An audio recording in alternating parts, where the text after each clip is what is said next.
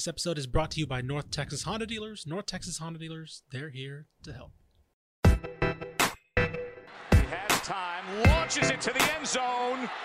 Touchdown! Terrance Williams! Throw goes to the right side for Crabtree. It's caught. He breaks. Oh, he's going hard down. Red Raiders. What's he up the 10? What's he up the right sideline? Yep, he's got to go. He's tackled. Sam Houston wins it. The Bearcats capture their first FCS championship.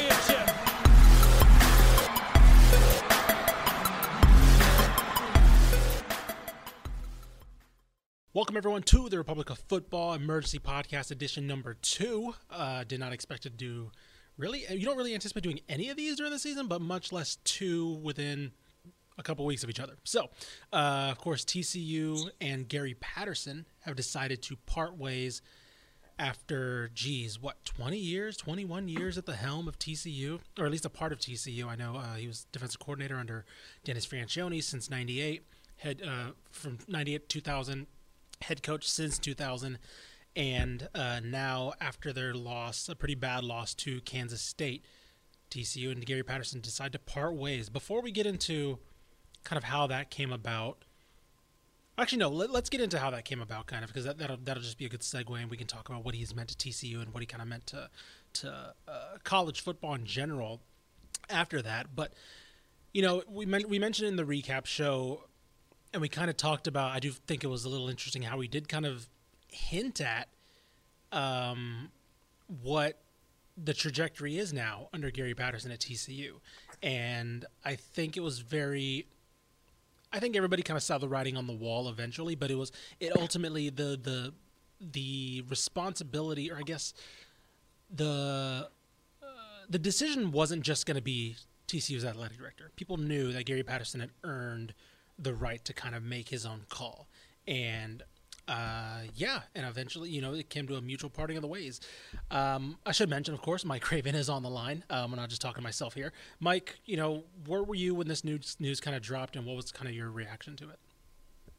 Yeah, I was driving back from Houston uh, after that, watching the SMU Houston game. We had recorded that podcast, the recap in the morning. I, I wrote up uh, the 411 and headed back. And you know, I, I, thought maybe this would be something that happened after the season. It, mm. It's hard to imagine Gary Patterson still around as the head coach in 2022. It just the trajectory of the program going the wrong direction, just kind of his attitude and his sensitivity towards some, you know, reports or some stories that had been out there. You could tell that tension was was building within the locker room, within the room.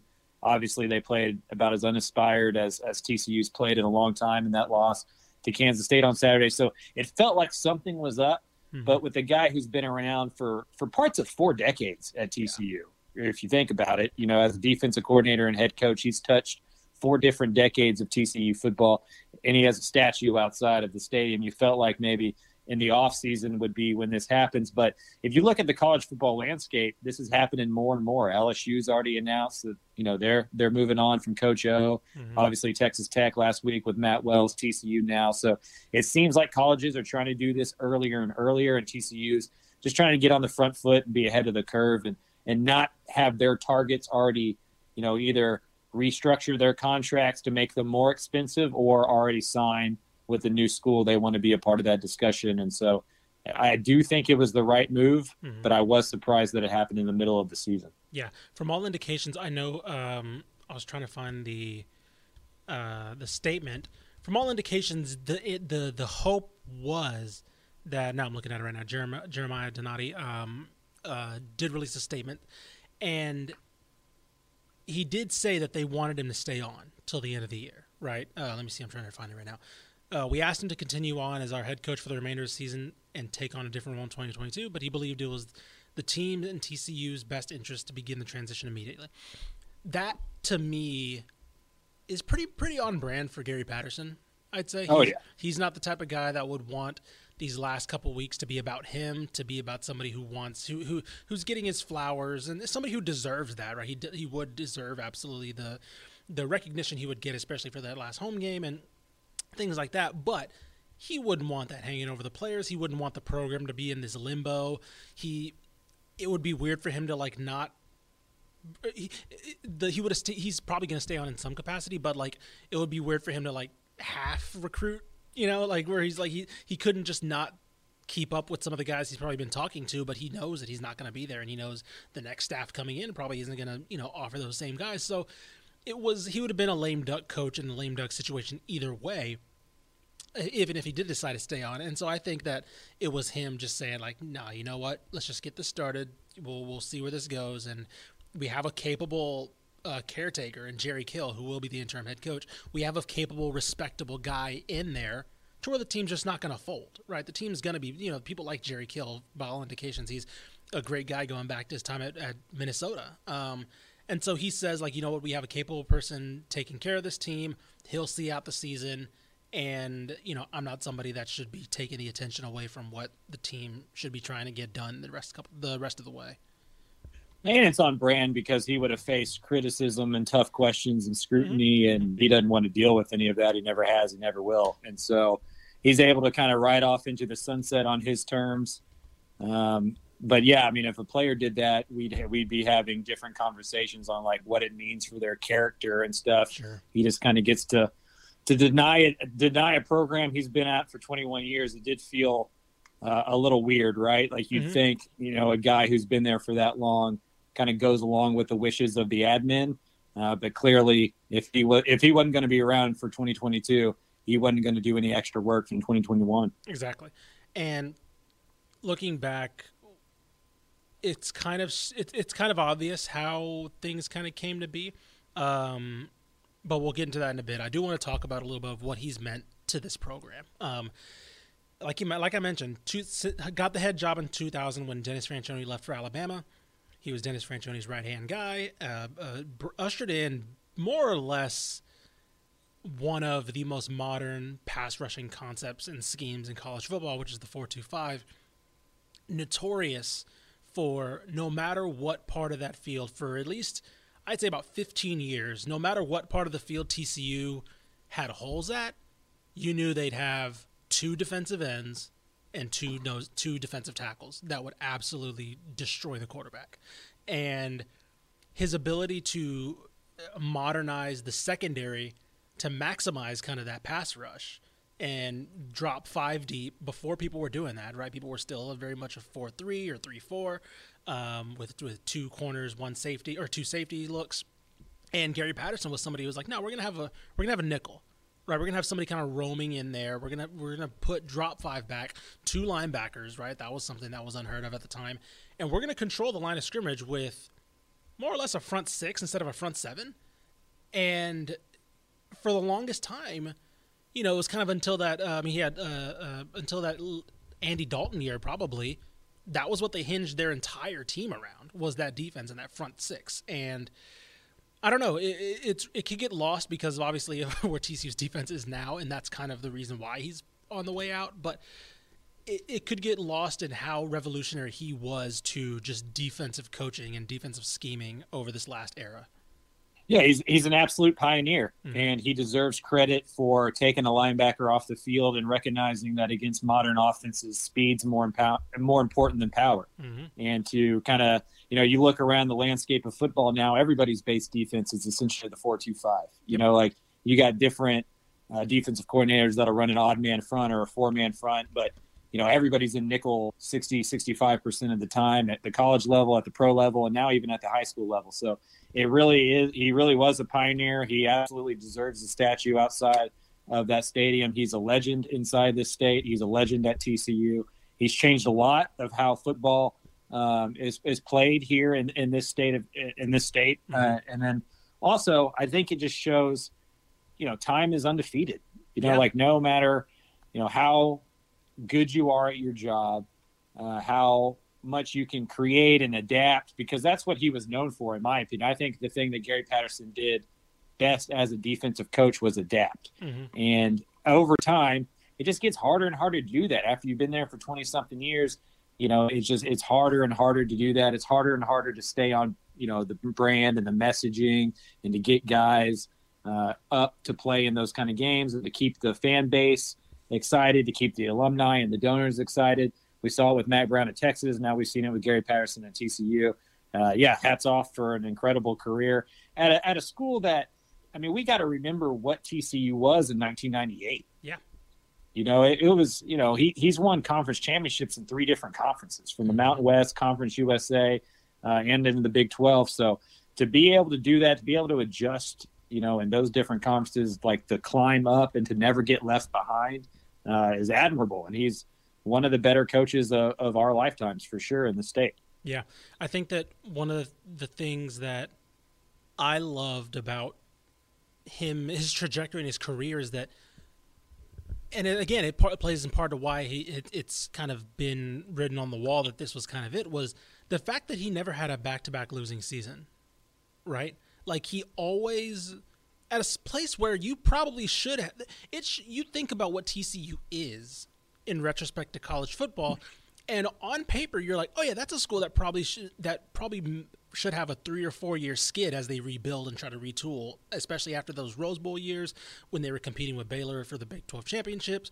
Like you look at that and you're like, oh, that's a team that probably has you know a string of four, five wins here and there, and just because of natural rebuilding, you're not Texas, right? You're not reloading everything. Um, he never did that, and it was his own standard. You mentioned how time, you know, time catches up to everybody. It was his own standard and his own uh, uh, uh, um, profile that kind of was his own downfall because it was like, okay, you're not turning this around, right? It, it, we're seeing the little downslope, and especially especially defensively, um, you know that that's that's kind of been the, the, the his his his unfortunate downfall now.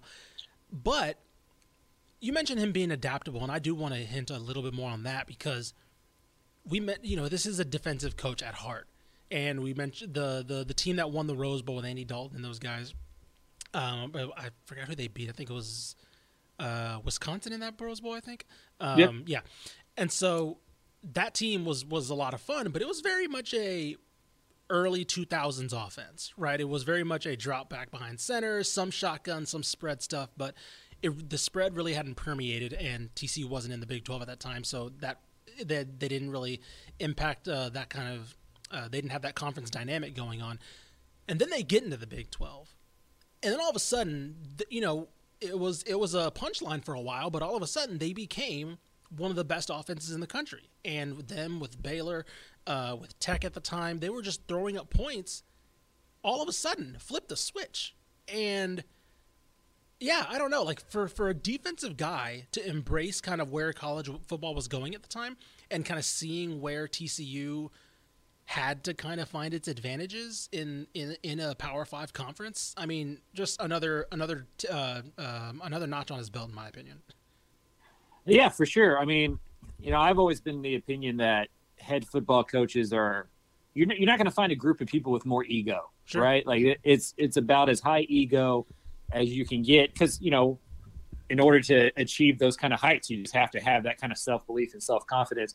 Now, what always impressed me about Gary Patterson is he knew the defensive side of the ball was his, but he was always open to kind of letting offensive coordinators or letting new ideas and thoughts kind of bleed into that side of the ball. And you don't see that everywhere. You know, you see guys kind of get stuck in the mud a lot, and he wasn't like that. He was okay with trying out new things or adapting or becoming more modern. And I think that's why he was able to stick around for as long as he was. Mm-hmm. And I do want to point people to uh, Sam Khan did a great story on a great column on Gary Patterson. Uh, he put it up on the Athletic right now. I was reading through it, and one of my favorite quotes is because, of course, he did have the statue unveiled in 2016. And uh, Gary Patterson said, People might say, well, you've got a statue, you're accomplished. And he said, To me, it's just made my job harder. Now I have to live up to the statue. And that was literally it. You know, he had, he, his, his legacy was cemented. Nothing was going to, nothing was going to change as far as that's concerned. But he had his own standard to his own legacy to live up to. And, you know, now we can get into a little bit why now, right? And all I had to do really was look at the recruiting rankings. On the field speaks for what it is, right? They're bad defensively. That's supposed to be his side of the ball, his the the constant. In recruiting, and TC was never a powerhouse recruiter. That was one of that was the other thing that kind of made Gary Patterson and his tenure so interesting was that he was able to find diamonds in the rough. But outside of I'd say 2020, they were starting to slip in the rankings, and you started to see, and you started to see less of that diamond in the rough developing. you saw some guys come out of there. We just we, I mean, we mentioned the the secondary last year. They had they were insane. Um, you'll get a random guy like a, a, a Zach a Zach Evans coming through, obviously falling in their lap. That I know he boosted the 2020 um, recruiting rankings uh, a bit, but you know you do kind of start to see the little cracks in what was happening. And with the Big 12 now turning a new leaf and going into this new era of realignment, TCU cannot afford to fall back. They have to stay as one of the big fish in this now relatively medium sized pond. Yeah, I mean, we all look at DFW and go, "Oh, how easy is it to recruit there?" And, and it is in a way, but it's also hard because of the amount of competition. Like mm-hmm. you're you're recruiting against Oklahoma, you're recruiting against Texas. When A and M joined the SEC, now all of a sudden Alabama, LSU, and Georgia and stuff are all of a sudden recruiting DFW with a lot of success. It's not a coincidence that a&M's move to SEC, A&M's move to the SEC kind of allowed all those kind of out-of-state powers in, mm-hmm. and now you're starting to see a lot of those guys that maybe would have ended up in Texas or Oklahoma in, in the past are now going to Alabama, Georgia, and that's a trickle-down effect. Then Texas and OU are going to get their guys, and then we're seeing the rise of SMU, which has been taking some some dudes from DFW that probably would have been you know horn frogs in previous generations, and mm-hmm. so a lot of a lot has conspired against him to make the Dallas Fort Worth area harder and harder to recruit than it was, you know, in 2003, 2004 when he was really starting to put together uh, better teams and stuff like that. And so, um, yeah, and and the other thing too is he was at one time recruiting uniquely. Right, he was mm-hmm. looking for a different type of player than a lot of the colleges are. As we talked about earlier, the four-two-five, the nickel has become pretty much a base defense for everybody. So everyone is recruiting those hybrid type players. And yeah. so it's harder and harder to slip through the cracks because of that. And because of 24 7 rivals and all the other attention that's to recruiting, there's less and less of those diamonds in the roughs these days. Yep, exactly. So I don't think it was a, a shock that, you know, 31 12 against at, at, at Kansas State, bad loss with a tough part of your schedule still come. I mean, a, a tough part of your schedule, not the toughest, um, but really only Kansas left is a game you're going to be favored in. So you're probably not looking at a bowl unless you pull off something against Iowa State, which isn't unlike. Oh, you need to pull one off against Baylor and Oklahoma State as well. So it's not you know entirely likely that they're going bowling this year, but you know it did kind of feel like it was inevitable, and so that's why it didn't really surprise me. I think if they win this game, he probably hangs on the year because there's still bowl, you know bowl eligibility still there and actually eh, pretty you're pretty you're pretty solid if you win that game to go to a bowl. So yeah, I think they would have definitely held on for the year. But yeah, now you know it did it wasn't too shocking to see the news drop. I think the only shocking part of it I don't know. Looking at everything, it doesn't surprise me that the news dropped, but then it does, right? Because it's it was it's one of those like you had to see it to believe it type of things where you're like, oh, actually happened, huh? Well, I mean, the news had to drop as soon as he declined to finish the season. Right. True. Like, I, I don't think that news really drops and if Gary Patterson signs up for the rest of the year. If, right. if the conversation behind the scenes is, hey, Gary, after this year, we're going to have to move on. Um, you mind coaching for the rest of the year? And he's like, yep, I, I, think it maybe leaks out, you know, the last week or two of the season, not mm-hmm. right now. Sure. Um, the fact that he quit and just wanted to kind of just go away and not have to deal with this kind of stuff in the public eye uh, made it to where, I mean, it had to come out. And mm-hmm. so uh, I think it kind of forced TCU's hand in a way. Yep. So let's look at it. Let's look at some candidates right now, and we'll, we can talk about a little bit about what uh, TCU, the job TCU looks like, because we you know, we talked about Texas Tech and that positioning and those candidates. You're going to see some of the same names attached with this job as well. But I'm sorry, Tech fans, TCU is a better job. um, they have more money. They have the private school thing. The one question I do have when it comes to money is that are they willing to pay Gary Patterson money, or was Gary was that a legacy thing? Right, because Gary Patterson was roughly a top ten paid coach in the country. Are they willing to go to that length again in hopes of nabbing a Gary Patterson type that's there for 15, 20 years? Or is this something where it's like, eh, we're going to give you probably a 2 million less? Maybe. I don't know. Um, again, it's private school stuff, so it's, it's, there's probably a bunch of other uh, incentives that they could attach to it. But I do know in uh, I didn't see any others any recent articles, but in 2017 he signed the extension, and he was about at five base, uh, and that put him about ninth in the country at the time. Um, I do think it's obviously gone up, and he's still, I believe, around that top 15 or top 10, top 15 ish range um, now. Money shouldn't be an option. You know, Oh, yeah, they've no, built yeah. two stadiums on private donations and gifts and stuff like that. So there's Mm-hmm. there's money at TCU if they can find a guy they're willing to spend it on. Yep, hundred percent. So let's get into it. Um, I mean, we mentioned the two names that will be attached to this that, that are already getting attached to this that were attached quickly to Texas Tech. Um, I think Sonny Dykes and Jeff Traylor should be getting a call. We'll see. Uh, the thing to me, it, it's in T, this one's in TCU's court more so than the the Tech uh, situation was in the coach's court. If TCU wants to get Jeff Traylor, they could throw money. I know he just signed an extension, but th- that seven million dollar buyout is a lot more favorable to TCU than for, than it is for Tech. Tech's not going to pay that. TCU might pay that. I'm not saying they will. That's more favorable for them. I think I'm also curious because uh, I feel like Gary Patterson's staying on in some capacity, probably in some behind the scenes role. There was there I think somebody put on Twitter that there's not he's not ruling out coaching again, so I don't know if that's actually going to happen. Um, but I do feel that that extension for Jeff Traylor takes him out of the tech running, but kind of lingers in TCU. That's a lot of money for a buyout, but I will say that that like you mentioned, the private donations, all that kind of stuff. TCU has the money to make that happen if they really want it. Yeah, I mean, it, it would cost them about twelve million dollars because Mm-hmm. they're going to have to pay the seven and a half million dollar buyout, and then Jeff's making two point eight now annually at, tech, at UTSA Probably without double that. bonuses. So he'd probably at least need four, Yeah. you know, four and a half um, to get hired away from there. So now we're at about twelve million dollars. So yeah, they just needed they need if if Jeff Traylor is their guy, they can money whip that and go get him. I agree. I agree with you there in a lot easier fashion than Texas Tech could, for example. If they're not 100% sold on Jeff Traylor, there are cheaper options out there, and it'll be interesting to see, you know, kind of how one track minded they are. If mm-hmm. if if Traylor's the dude, I think that that becomes you know a, a thing that happens. If if they go on an extended coaching search, I think that means that UTSA is is pretty safe with Jeff Traylor in this offseason. At least at least when it comes to Tech and TCU. Sure. To me, the interesting name is Sonny Dykes. Yeah. You know, we talked about him with the Tex- Texas Tech job and the family legacy, and you know maybe that kind of works against Texas Tech in a way, right? Like you don't want to go follow in your dad's footsteps, right? We're all you know as sons, we're all trying to step outside of that shadow and stuff. So maybe he doesn't want that uh, pressure uh, in Lubbock. But I mean, he could move 30, 45 minutes, depending on traffic, over to the Fort Worth area, repaint those billboards purple, and just keep doing what he's doing in the DFW area. And so, Yeah. uh, to me, does he want to be in the Big 12? Is Hmm. is the Big 12 a step up for him money wise? I'd imagine it would be a step up from TCU to SMU.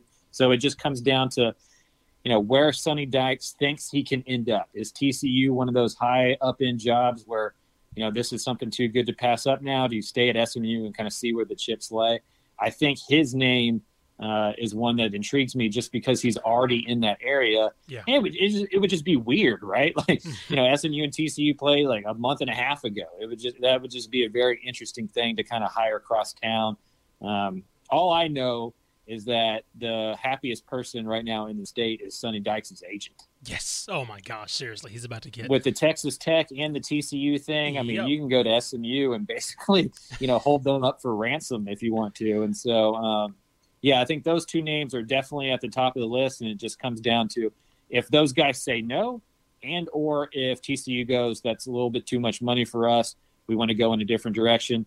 Then it becomes really interesting yes. because I don't know who the obvious third choice would be. And this is an administration and a fan base that hadn't really dealt with this since 1998 when Franchione was hired because Right. they, you know, they got Patterson from in house.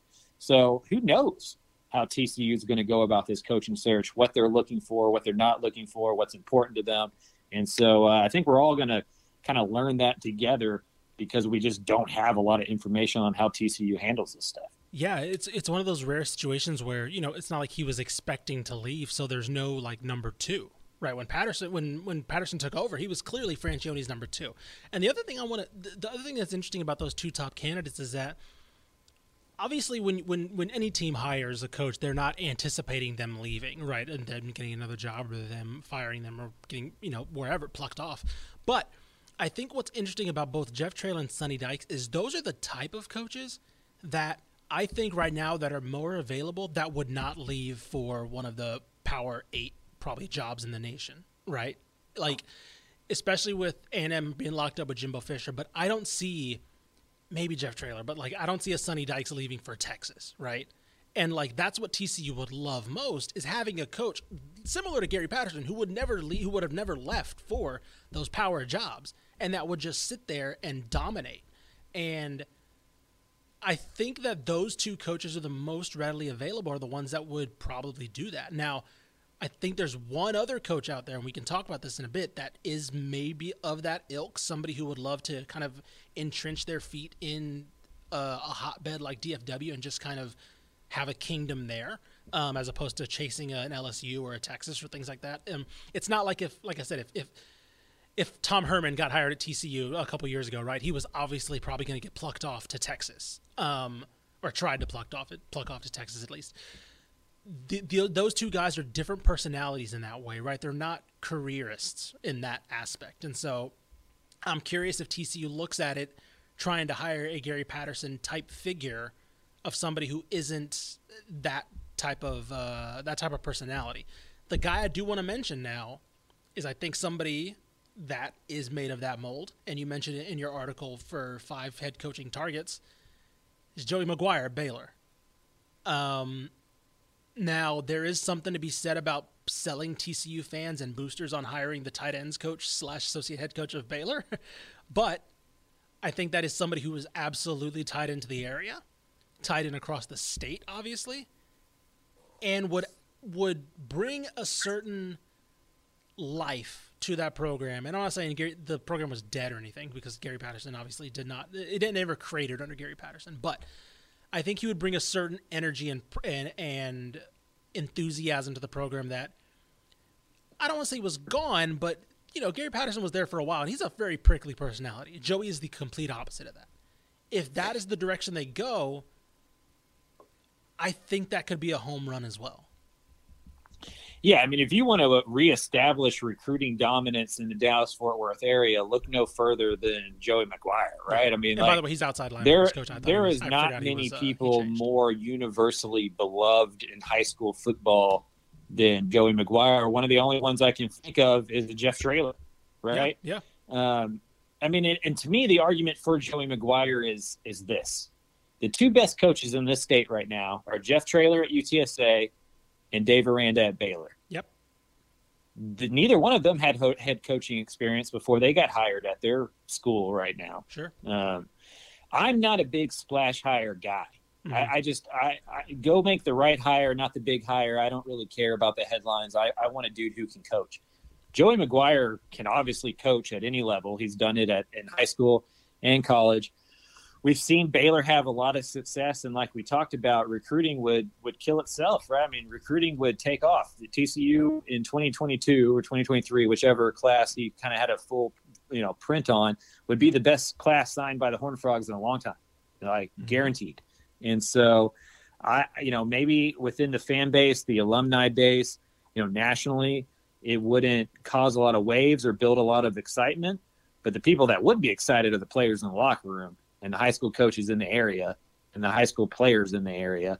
Uh, you know, you'd have Cedar Hill, DeSoto, Duncanville, you'd have that area on lock, mm-hmm. right? And so I think there's a lot of pluses uh, for him, but it takes more guts, in my opinion, as an admin to hire a guy like Joey McGuire than it would to hire a Sonny Dykes. Yeah or even a Billy Napier or something like that, right? Like those are easy hires to make because who's going to blame you? Hey, I hired Sonny Dykes. Everybody wanted Sonny Dykes. Like, right. you know, what, what are you going to do? It didn't work out. But you go hire Joey McGuire and then you're on the hook there, right? There's some pressure that comes with with hiring that.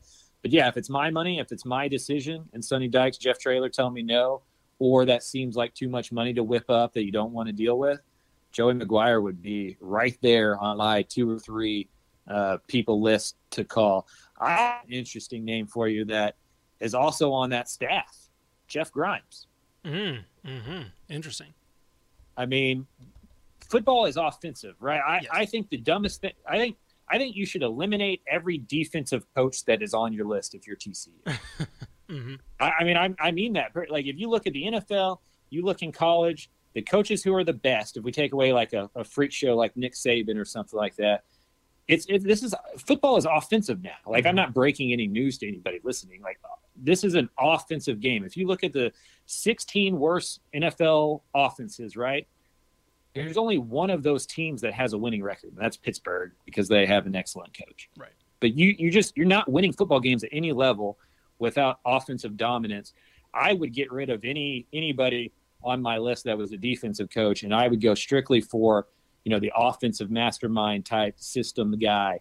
And Jeff Grimes at BYU and now at Baylor has proven uh, to be a great offensive coordinator and one who can quickly turn around a group. That Baylor offense was not good last year. Right. And all, you know, without any real additions to that roster, the Baylor offense now is the best in the Big 12. And Yeah. so, again, I don't know if that's a splash hire that you can get your alumni base, you know, excited about. Uh, but I think it would bring immediate results, and it would be somebody who would take the job, would be excited about the job, and like you mentioned earlier, could be a guy who stays around for 10 to 15, 20 years. Yeah, I think one other name that uh, a couple other names that I do want to mention. Uh, one of them was from I'm trying to. fi- Bruce Feldman had a put out his um, article. I'm curious. You mentioned. Oh, there's two names from his article. Actually, I do want to mention. So one of them you mentioned throwing out the the defensive names. I do wonder if Mike Elko does get a call regardless, because of the fact that I don't know if they want to continue that trajectory, right? Where it's like let's bring in a defensive guy who maybe hopefully like Dave uh, Dave Aranda is somebody who's able to uh, expand his offensive. Uh, what you would think of a defensive coach's offensive philosophy, right? Somebody who's acknowledges that they need to move the ball, so he goes and hires progressive uh, guys to take over that side of the field because of how A&M's defense has been. Um, I'm curious if he just gets a call anyway. But the other one that came up on uh, Feldman's list was Jamey Chadwell. Now, now, when you talk about when you talk about uh, offensive coaches, hot names, hot systems, obviously Jamey Chadwell should be on that list. They're basically running the uh, a modern version of like the rich old rich rod spread option out of the shotgun. Now, there's obvious questions about that. He's been a South Carolina lifer, basically, right? So there's obvious ties that need to come in uh, to to the recruiting base in Texas, which uh, Jeff Grimes gives you because obviously he was at Baylor. He's at Baylor now, but he coached at A and M. He coached at Rice as a GA, things like that. He's been in Texas. He's recruited Texas.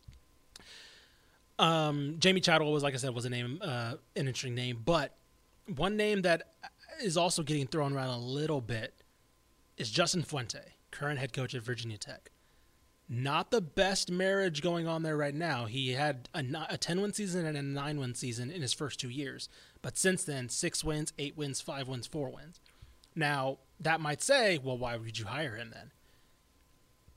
I would argue Sonny Dykes was in that same situation at Cal. Justin Fuente, of course, was the offensive coordinator of and a lot laid a lot of the foundation for what we eventually saw of that TCU offense that ended up lighting it up, right? I wonder if there is some type of handshake, mutual parting of the ways between Virginia Tech and Justin Fuente, and that makes T- that makes TCU a little bit interested in bringing him back.